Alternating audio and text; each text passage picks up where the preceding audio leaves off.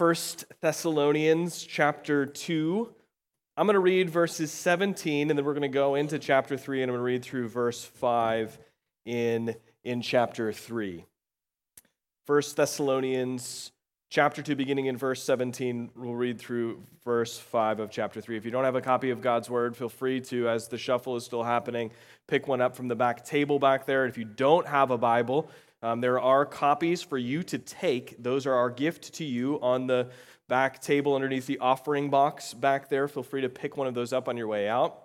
Similarly, if you're sharing the good news of Jesus Christ with a friend, family member, uh, co-worker, uh, those Bibles are our gift. That we want you to take that and give that to them because there's no greater gift that you can give to someone who you're sharing the gospel with than uh, than uh, the Word of God it, itself. Um, if, you, uh, if you don't quite know where First Thessalonians is, if you're not familiar with your Bible, head towards the back of the Bible. And if you run into a relatively large book, uh, the relatively large book of Hebrews, and then sort of go back a ways, uh, you'll find First Thessalonians. If you have one of the black hardcover Bibles uh, that were back on that table, uh, you'll find the sermon text on page 1173.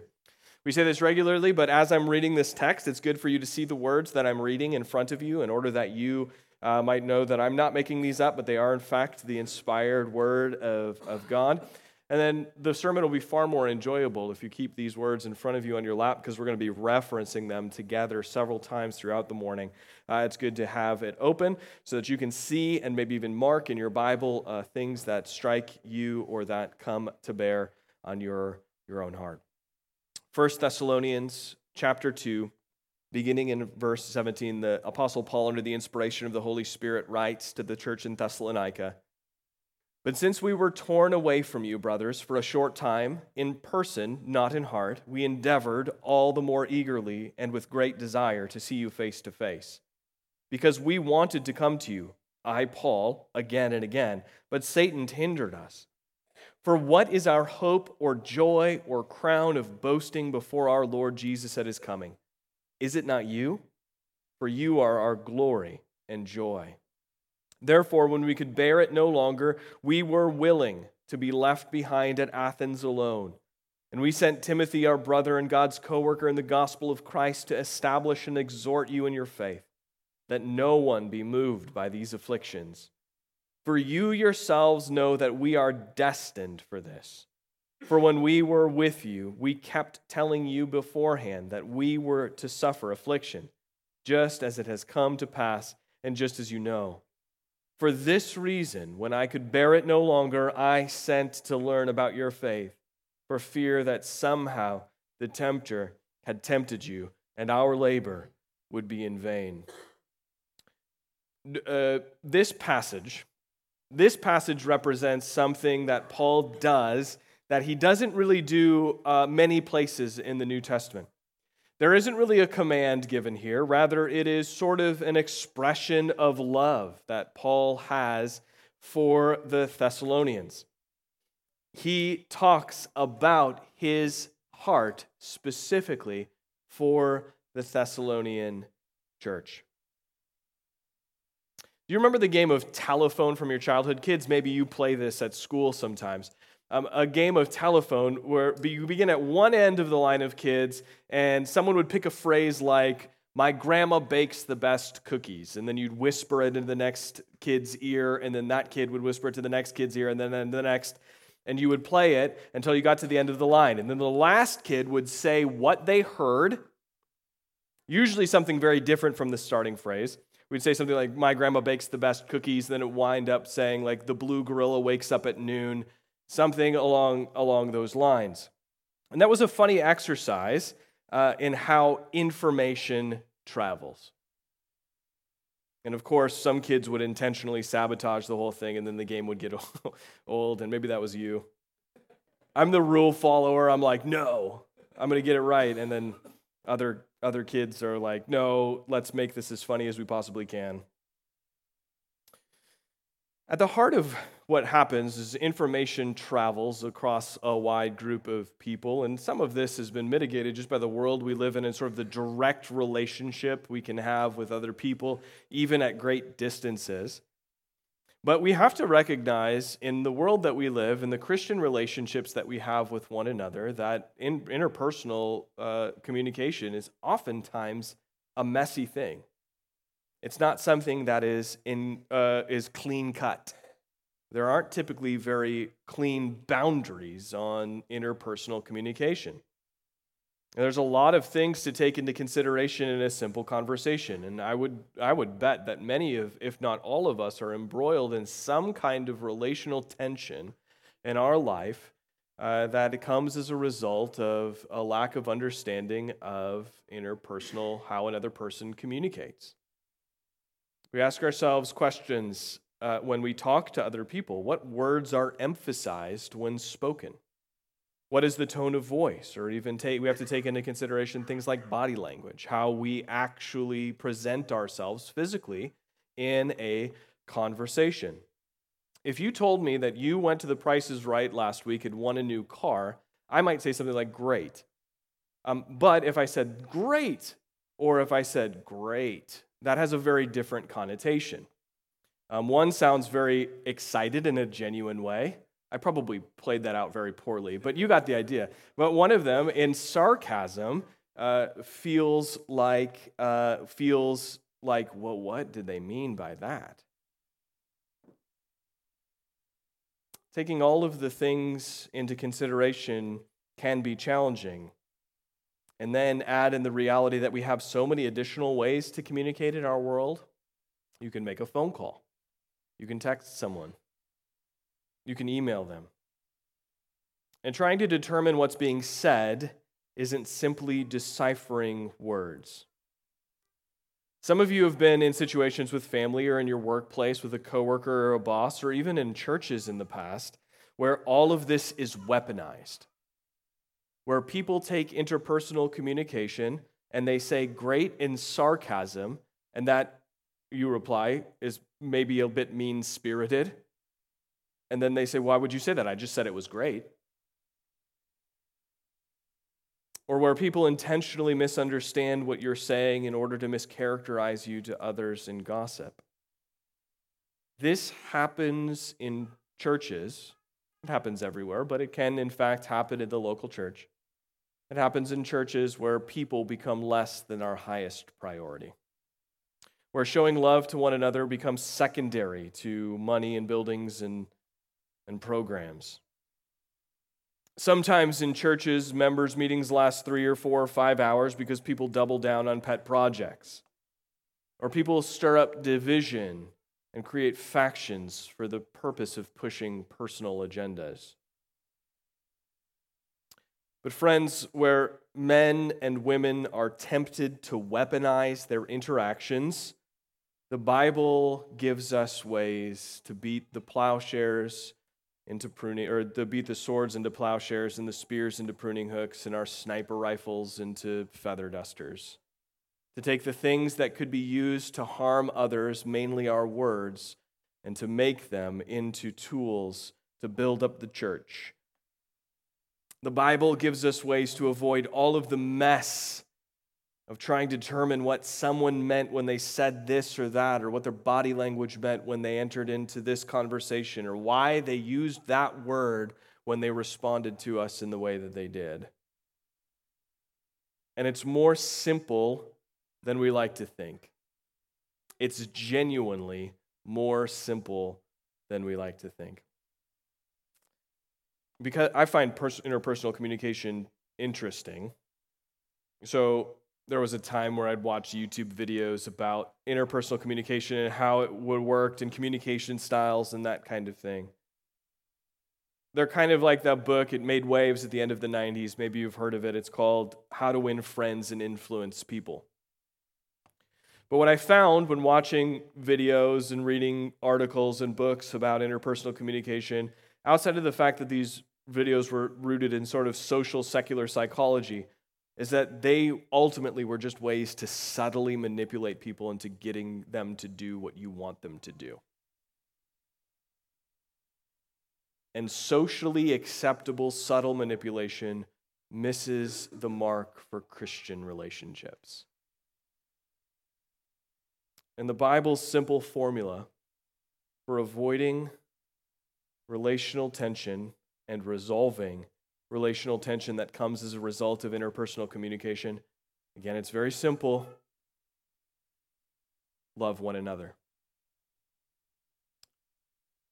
Jesus said it in John 13, 34 and 35. He said, A new commandment I give to you, that you love one another, just as I have loved you. You are also to love one another.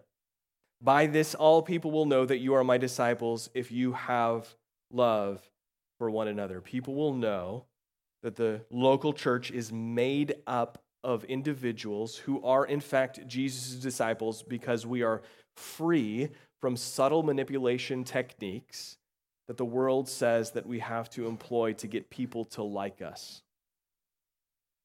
People will know that we are Jesus' disciples because we are free to forgive one another even when they say dumb stuff to us. People will know that we are Jesus' disciples because we are free from analyzing every little human interaction that we have and asking a bunch of other people what they think and what they would do if they were in our situation. Oftentimes, I think as Christians, we are prone to object because it sounds a little too simple. To say, love one another, sounds a little too simple.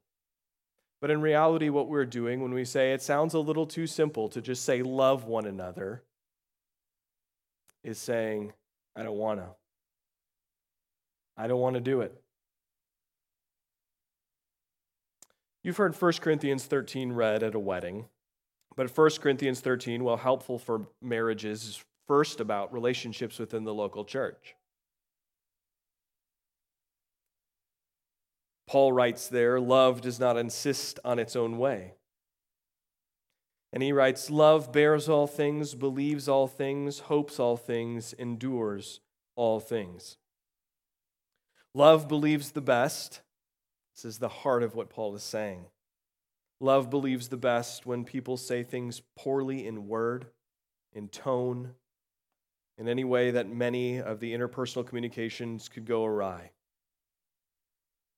Paul says in Romans 12:10, "Love one another with brotherly affection, outdo one another in showing honor." Here's the rub, and here's how this ties into the passage that we read just a moment ago. Paul knew as he wrote to the Thessalonians, there's a key implication in all of this. Two things. You cannot love those you don't know, and you cannot know those with whom you spend no personal time.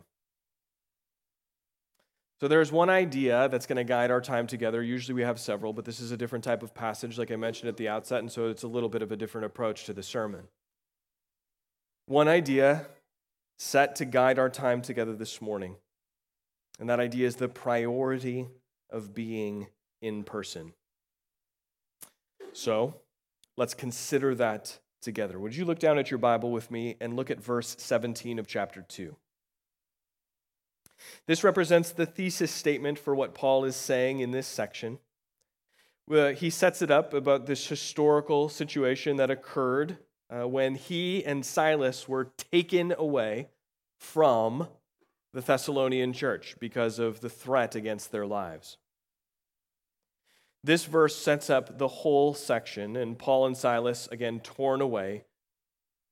They were threatened, and in Acts chapter 17, the Jews who were jealous of the, the, the, the, overwhelming positive response that, that the gospel had, the gospel that Paul and Silas preached in Thessalonica. The Jews then, in jealousy, stirred up a mob, and that mob and the city authorities attacked the house of one of the church members, hoping to find Paul and Silas. But Paul and Silas in Acts chapter, Acts chapter 17 were directed to go to Berea from Thessalonica. And Paul says that he and Silas were torn here in verse 17. He says that they were torn away in person and but not in heart. Since we were torn away from you for a short time in person, not in heart. Paul and Silas loved the Thessalonians. They loved the Thessalonian church, and they love and the love continued because Even to the time of the letter, they desired to see them face to face. Some time has elapsed, and they desire still to come to them and to see them face to face in person. Paul actually says, too, in verse 18, that it is Satan himself who hinders them from coming to the Thessalonians. They tried again and again. And as they tried, Paul found a window to send Timothy in order to report back to Paul about what was happening in Thessalonica. And Timothy went, found things good, good things happening amongst the Thessalonians. Note too that Paul here in this passage, uh, his love for the Thessalonians created a, a concern for them a concern that they had been led astray. Look at verse 3 of chapter 3. He says, and he hopes that no one would be moved by these afflictions. That the difficulty that the Thessalonians endured would not move them away from the belief and the hope and the new life that they had found in Christ. Timothy was sent to encourage and exhort so that the Thessalonians would not be moved by difficulty, would not be moved by suffering. And then in verse 5, Timothy was sent to determine if the Thessalonians' faith was intact. Paul says, I sent to learn about your faith for fear that somehow the tempter had tempted you and our labor would be in vain. Paul was fearful that Satan had tempted them to abandon their faith. And if they had abandoned, the Thessalonians had abandoned their faith, the labor that Paul and Timothy, or Paul and Silas had, had performed among the Thessalonians would, in fact, have been in vain. But the good news is that report comes back from Timothy, and their work was not in vain. The Thessalonians were not moved by their afflictions, and no temptation had, in fact, led them astray. They stood firm in the gospel and they received the power of the Holy Spirit from the word that Paul and Silas preached to them. Now, the implication here in this text, the heart that Paul has for the Thessalonians, implies something very important to us. If he had no love and did not care about the direction or how things panned out with the Thessalonian church, he would have not written what he writes here. But Paul says here, and he implies here, that being together, his great desire to be together with the Thessalonians, is better than being separate. There is a priority here for the Apostle Paul. Look at the language Paul uses in chapter 2, verse 17 again. He has great desire, or he says, We endeavored the more eagerly and with great desire to see you face to face. In verse 1 of chapter 3, he said, We could bear it no longer. And so they sent Timothy. And then in verse 5, he says, I could bear it no longer. I sent to learn about your faith. Up until this point, up until verse 5 of chapter 3, Paul, except for one exception in chapter 2, verse 18, has used not the, uh, he has said we. He said we, referring to him and Silas. But now he personalizes this even more. He puts his affection for the Thessalonians on display in an even greater way. He says, he says, I could bear it no longer. When you get a birthday card from the dentist office that says, We wish you a happy birthday, that's nice. But it's a, it's a little nicer when the dentist himself calls you or writes you a handwritten note. Paul emphasizes his personal love for the Thessalonians. And so when we read this passage, 217 through 3:5, we cannot, we cannot say that Paul believes that being separate is equal to being together. We have to realize that Paul prioritizes being in person with the Thessalonians and he is discontent with being away from the Thessalonians.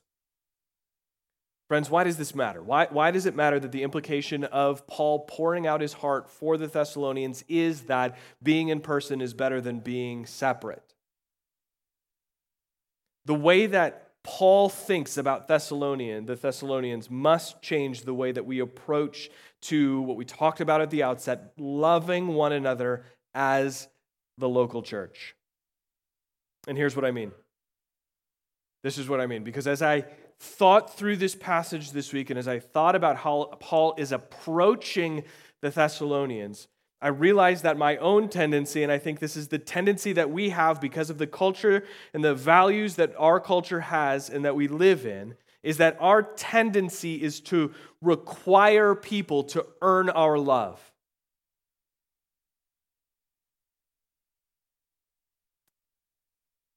You've heard the term narcissism you know uh, what a narcissist looks like.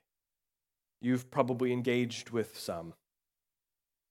That, that word, narcissism, comes from a story uh, that was pretty contemporary to Paul's day. A story of Narcissus, an attractive young man who could not find a wife and is ultimately punished by the gods by fa- falling in love with his own reflection. This is a not a Christian story, but one that is one that helps serve our purposes this morning. He falls in love with his own reflection because he couldn't find someone who matched him in his own self declared beauty. We're not so extreme, maybe. But we often look for ourselves in others, and then we're willing to show love to them. Others who share our interests, it's a little easier to love them. Others who are kind of in our generational boundaries, it's easier to love them because we kind of think alike. Others who have similar social status, we, it's easier to love them. They kind of look like us a little bit. We look to another person and we see ourselves, and since we don't need any help loving ourselves, we can give a little bit of love to that person. It's not a stretch to love them because they are, in fact, like us in a way that they reflect us. So we require others oftentimes, and if we search ourselves, I find this to be true more often than not for myself. We require others to be lovable before we'll show love to them. This is not what Jesus meant when he commanded us to love one another. It is not what he meant when he commanded us to love one another. G.K. Chesterton once wrote, he said, The Bible tells us to love our neighbors and also to love our enemies, probably because generally they're the same people our tendency to require people to earn our love. But the command to love one another requires us to love others regardless of what they deserve, regardless of what they look like, regardless of if they reflect us in any way, shape, or form. To show love to the Thessalonians, Paul has to, he recognizes, be present with them. To show love in the way that Jesus commands to love one another, some kind of presence needs to happen physically. Not so the Thessalonians can earn Paul's love, but so he can fulfill the command to love them. We can't allow this to be lost on us. We must prioritize being together in person as a church because it is one of the primary venues that we have to love one another, not to give one another opportunities to prove themselves to be lovable, not to demand that others love us, but to freely and sacrificially love brothers and sisters in Christ. It's far too often said by people who are unbelievers or who are generally skeptical of church. They go, they go to a church and they say, it just doesn't feel like people love one another here. It feels like it's not a loving place. But, friends, if people show up demanding to feel love and for others to earn their love, then they will always walk away feeling empty and frustrated.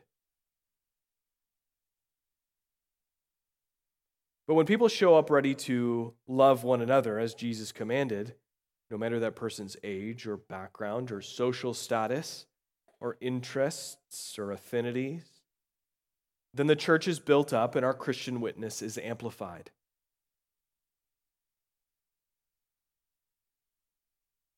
Now I need to I have to say this because the way that this works itself out sometimes is that we like to say love one another is meant to be applied across everyone equally all of the time. And it may seem like I'm saying that as well.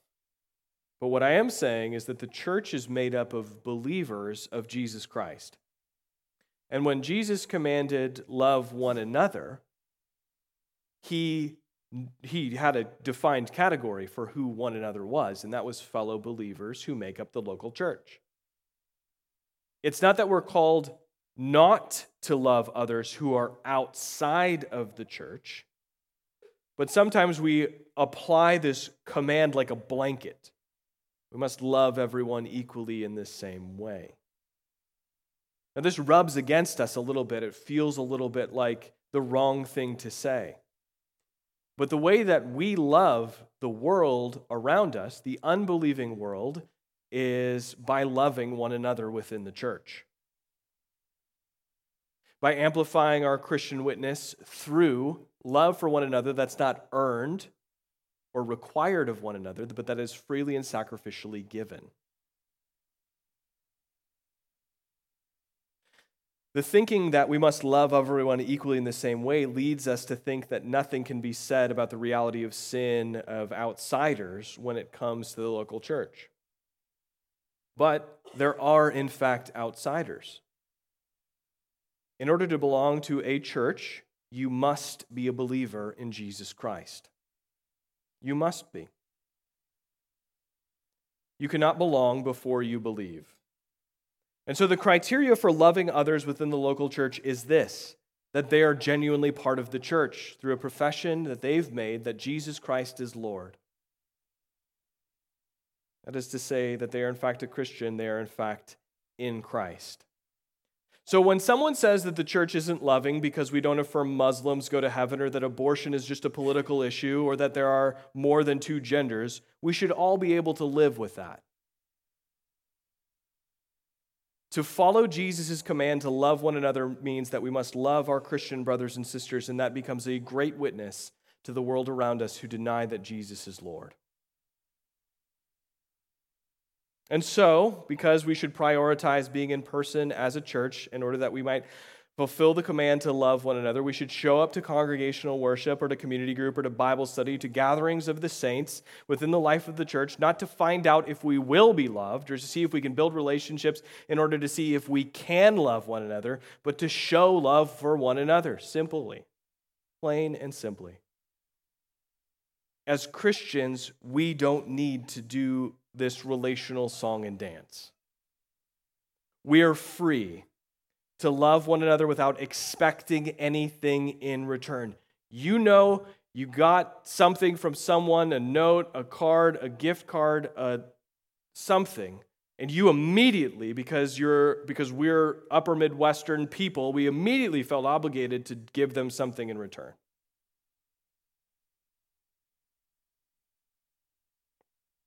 But love here, according to Jesus and according to Paul, isn't a transaction, it is a free gift in following the command and the example of Jesus Christ our Lord. We're free to love one another without expecting anything in return, even when others, even when others say things that could be interpreted poorly. Even when others don't do things exactly the way that we would do them. Even when others don't come prepared to love you. The cart and the horse need to go in the proper order. It's love one another first, and then everything else. That's the order. This is why Paul writes so confidently about the Thessalonians and his desire to be back face to face with the Thessalonians. Because he believes that their status is that of those who have heard the word and the Holy Spirit and power has granted them new life. Because they are, in fact, the church, a group of believers set apart for God's purposes through the work of the Holy Spirit in their lives. Those who have heard the gospel and believed the good news. They are the church. Paul is confident. He's expressed confidence over and over and over again in the first two chapters that they are the church. He said it that they responded in repentance and they responded in faith when the word came to them. And they received the word not as the word of man, but as the word of God. And so he is confident that he can go and fulfill Christ's command to love one another by being with them face to face, not out of duty or obligation, but out of the very thing that compels him love.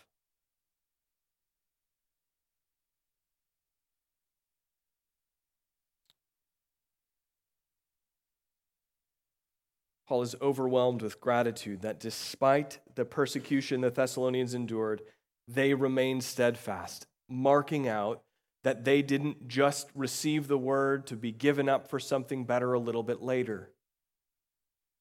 Paul's affection for the Thessalonians bubbles to the surface here in this passage because he has grown confident in the transformative work the gospel has had in their lives.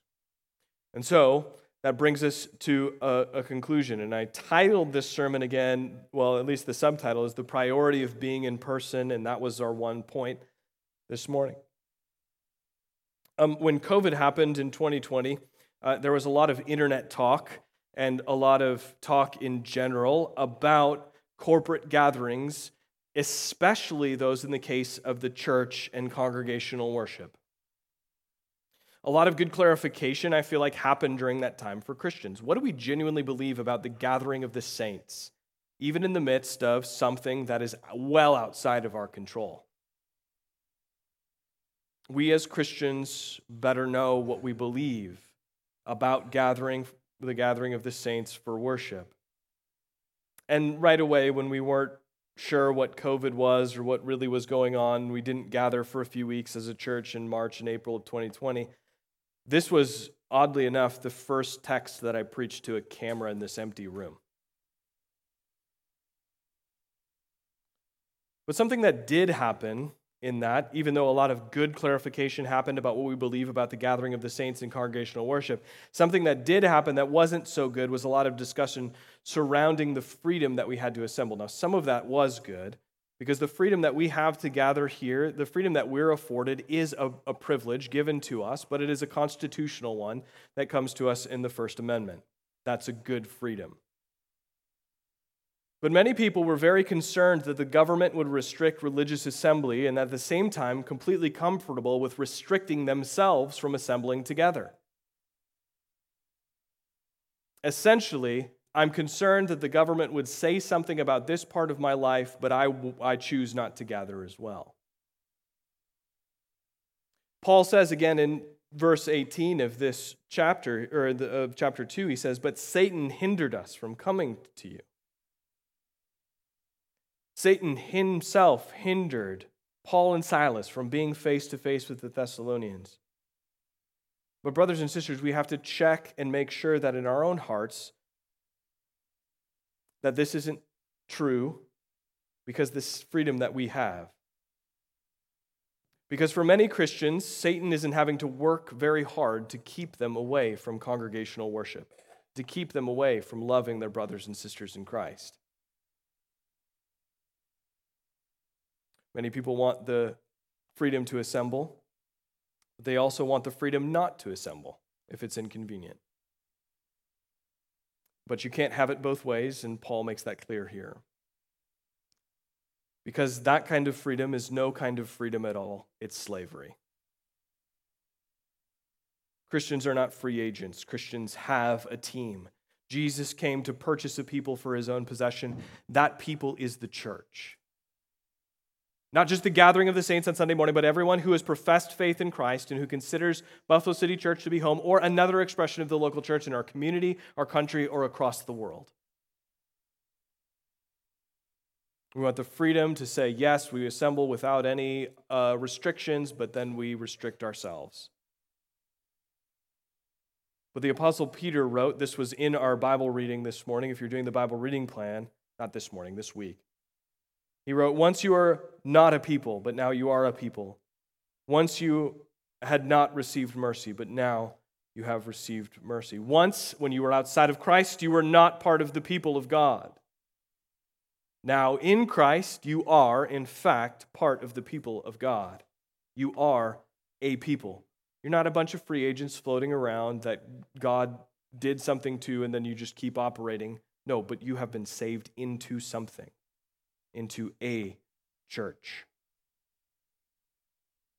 So the question is what are the implications of this text for us? And there are three of them very quickly. This whole sermon has been implications. But what are the implications of this text for us. The first is this hopefully, these are practical. First, you're free to show up. you're free to show up. Again, what we want to do is use our freedom as an excuse not to show up, but what Paul is saying is that you're free to show up. It's the other way around. Be part of congregational worship every week. I know you get sick. I know take a family vacation, and that's cool. but make every effort to be here every Sunday for congregational worship because of the priority of being in person. Now, here's, here's what you need to hear because you're going to hear like the pastor is being a legalist. Here's what you need to hear. Because I've been asked this question how much is enough? Is it 75% of the time? Is it 40 times a year? I don't know. Wrong question because it assumes a have to mentality instead of an expression of our Christian freedom.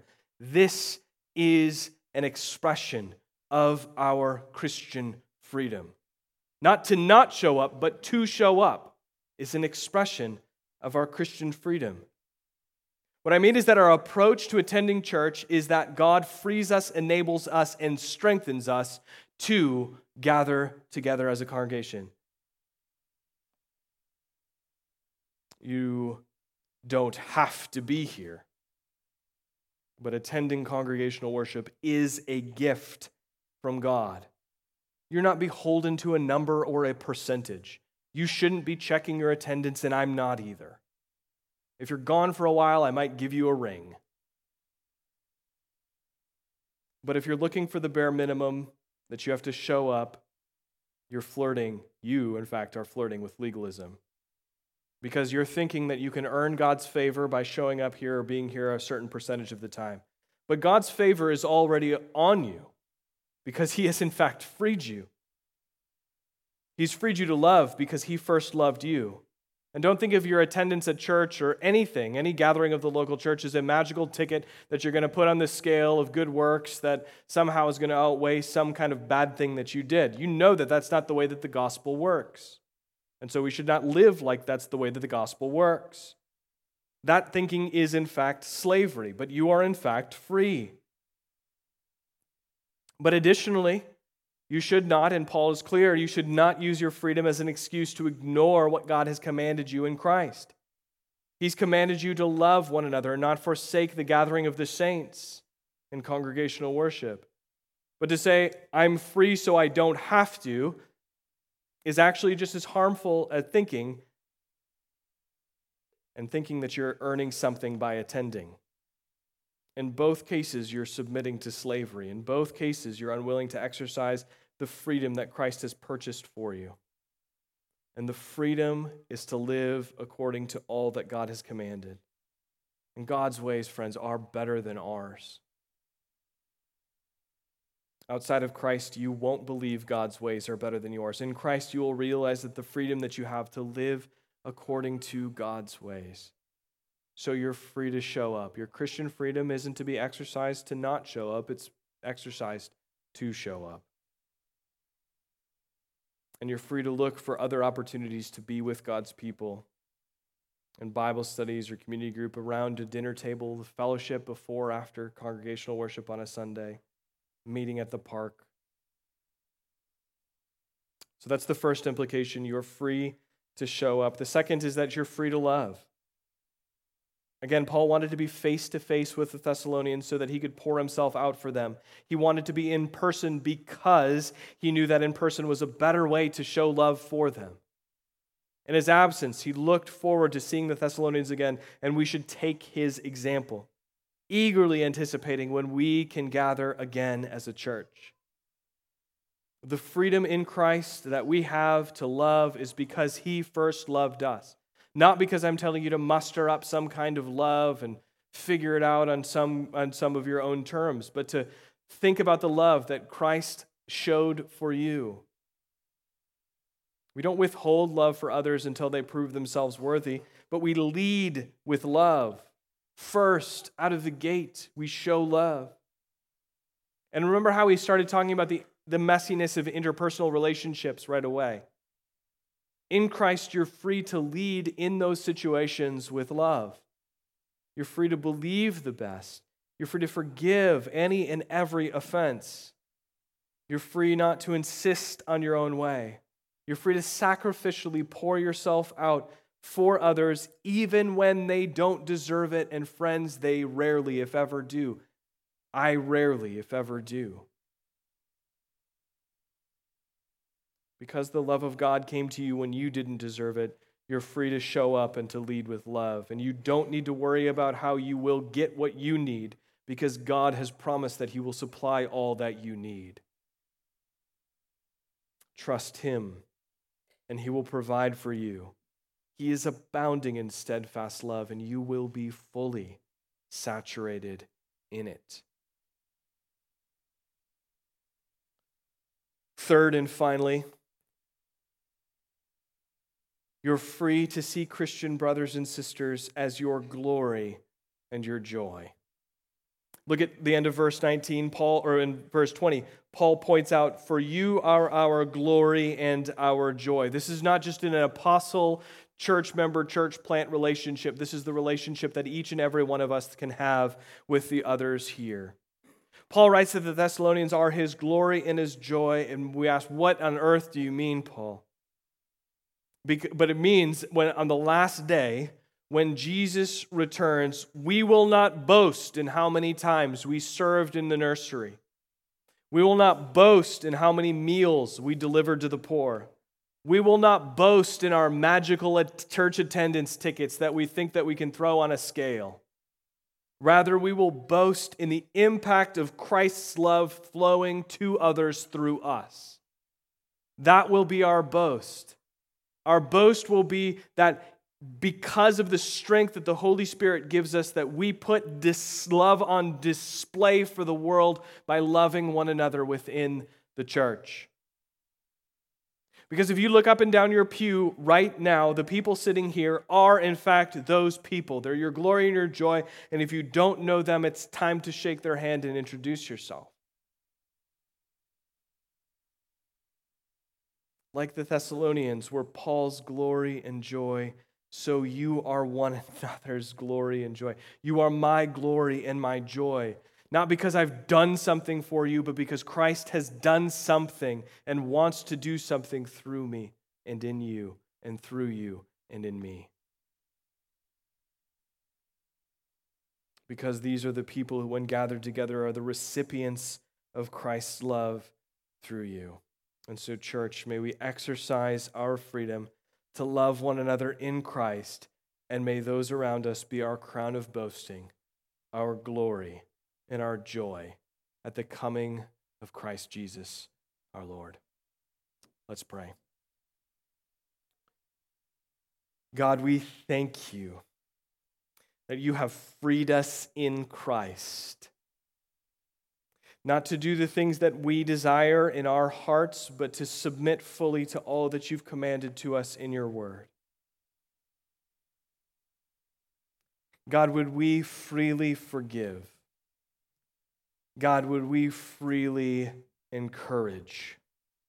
God, would we freely love our brothers and sisters in Christ here within the local church so that your name would be made famous amongst the people of Jamestown? So that we would, as your people, declare your excellencies so that we would see men and women and boys and girls abandon the kingdom of darkness, so that we would continue to lay siege to the gates of hell, so that everything that we do would be in step with what you command us. God, forgive us for our unbelief. Would we see how we have been freed? Would we see how our freedom is to be used. God, draw us nearer now to you, even in these final moments of worship. It's in Jesus' name we pray. Amen.